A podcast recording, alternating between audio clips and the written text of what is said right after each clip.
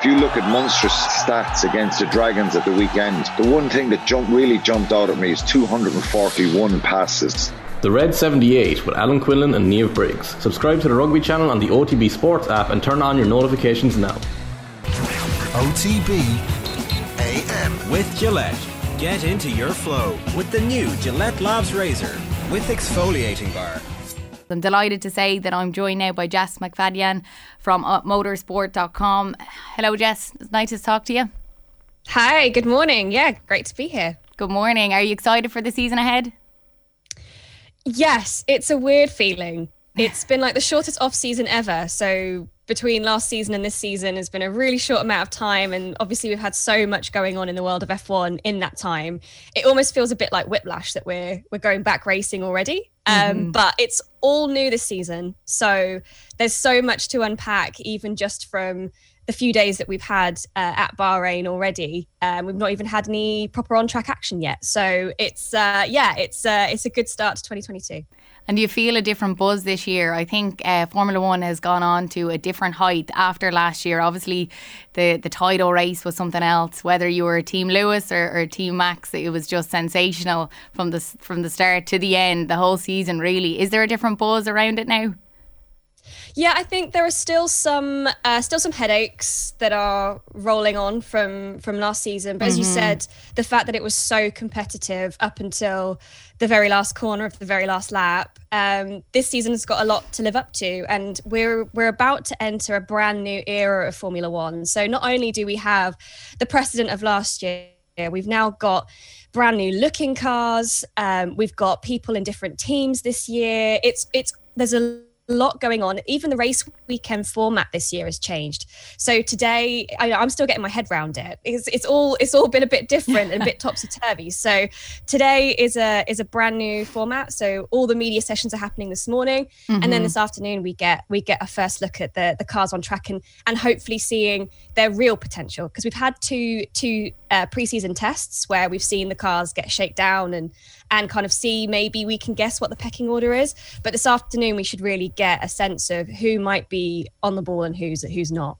Yeah, there's a lot going on and some new rules as well thrown in there. And we're going to get to chatting all about that as well. But something I thought was interesting as well during the week, uh, just with the press conferences, I heard Lewis just speaking about how you learn so much more from obviously what happened to him uh, coming in second place, that you learn and you grow. Do you think that he's sort of thriving on all of this now and that he likes it? There's this bit of competition for him?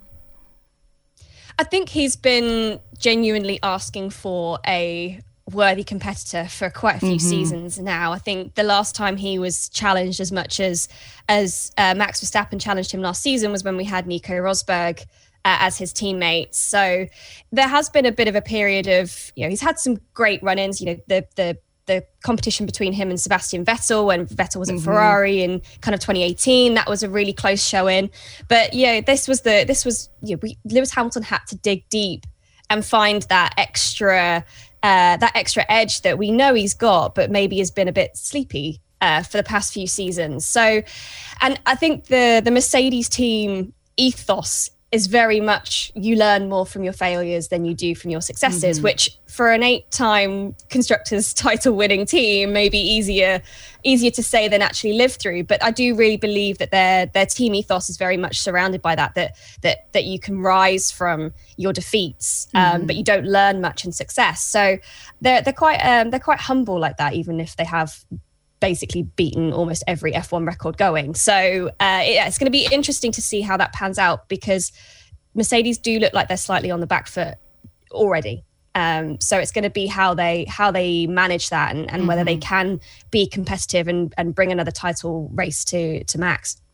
And with Mercedes, we see the new pairing, which is really interesting.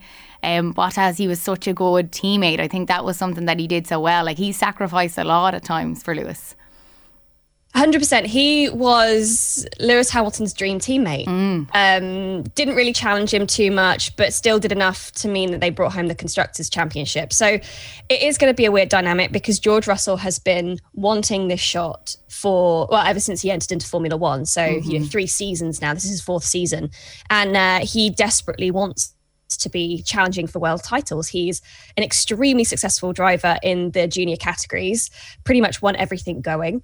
Um, and he's he entered into Formula One in a backmarker team, so he's got a point to prove, and it's going to be interesting to see how that dynamic plays out between the very successful seven-time world champion and this this new driver in terms of uh, someone who could be winning world championships.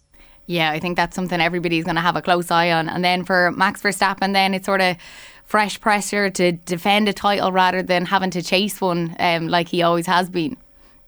Yeah, and interesting. Um, Fernando Alonso, who himself is a is a two time world champion, uh, came out and said that oh, the pressure's off now. He's won it. so, uh, you know, he doesn't really have a point to prove. And Max has always been very um, pragmatic about stuff like this. He's mm-hmm. in his mind, whether or not this is true or not, because Max doesn't often let you into his psyche and the way that he's thinking. He's very guarded about that. Um, he he's like, well, I've completed Formula One now, so I'm just out here having fun. Whether or not that actually plays no out, if it if it gets yeah, if like... it gets tight, I don't think so. um, but you know, it is it is quite difficult to defend a world title. Mm. Um, you know, before the dominance of Mercedes and Lewis Hamilton, it didn't happen. Mm-hmm. So it is going to be interesting, but that Red Bull does look like they've brought a very very good package. So it could be that Max is a, a very happy boy this season. And how has testing gone for them? Yeah, testing is testing has been very very interesting. Um, we've got a brand new era of car, as we've said, so nobody really knows how uh, the cars are going to properly act out on track until we got mm-hmm. track running. Um, and there's been a lot of kind of cloak and dagger, especially at the the top teams.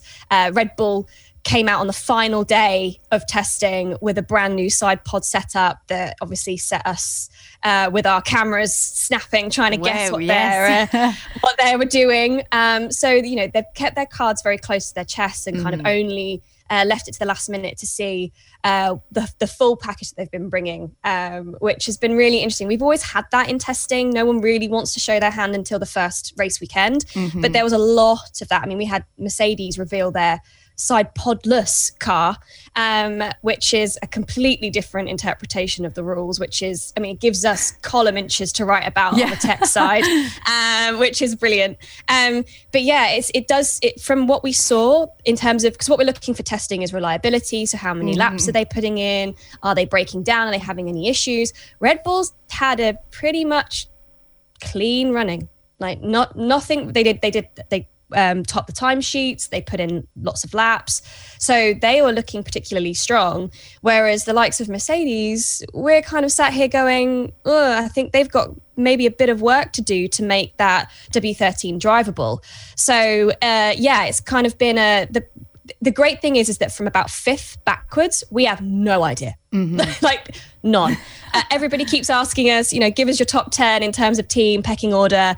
And we can kind of all maybe semi agree on the top four but then fifth to 10th we're like it's anybody's game which is great but we also want that at the top of the field. But it does look like we have more teams closer to the front that could be mm-hmm. in contention for race wins which is great and just in Formula One, like during the testing, is there mind games that goes on? Because obviously we're talking about Mercedes not really being up to scratch, but do they do this on purpose a little bit to hold back and not obviously show their full hand?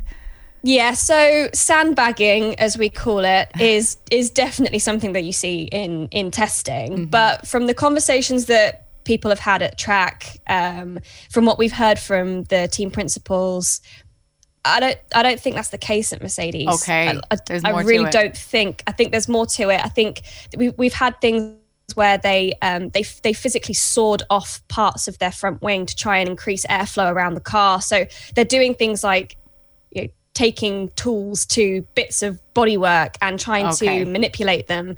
Um, so, and we've had McLaren had uh, brake problems. They couldn't cool down their brakes. So they were super quick, but they couldn't slow down the car. So, you know, we, we definitely have had storylines where I, I don't think anybody's holding back here. Mm-hmm. Now, we have had instances. Uh, probably the most famous was in 2009 with Brawn GP, where they turned up and they they p- purposefully went very slowly um, because they couldn't believe just how well they'd got their they're set up together, um, and they ended up absolutely dominating that season and, and winning. It's one of the great stories of, of Formula One, um, mm-hmm. Brawn GP and, and Jenson Button's title winning year. But I, I, it's a Looks like we just lost Jess there for a moment. I think it was coming and going for the last few minutes. It was touch and go. It's very interesting to hear that about the Formula One and. I am, I'm no expert by any means, but uh, I would think that there is mind games that goes on because just like if you're going out, maybe in the league, we could uh, an example for GAA that you don't show your full hand, that you try things out, and you maybe give other players a chance, and all of these things. And I'm sure with Formula One, they don't want to go out and show their their their best side, their best car, all of their attributes that, um, you know, they, they want to hold things back to be able to push on and uh, really to, to win and and yeah it's unbelievable. But uh, Jess is something else. She really has all the insight for us and we're going to be chatting as well just about the rule changes. I think that's really a, a big talking point as well at the minute because last year obviously we seen in the last lap what happened with the safety car, and I think they've changed the wording of of that. So we're going to be chatting away to just hear um, how that goes. But uh, yeah, I don't know if we're going to be able to get Jess back, unfortunately. Um, but yeah, we'll definitely have um, another chat with her again soon because it's, it's really interesting to hear all about it. OTB AM with Gillette. Get into your flow with the new Gillette Labs Razor with exfoliating bar.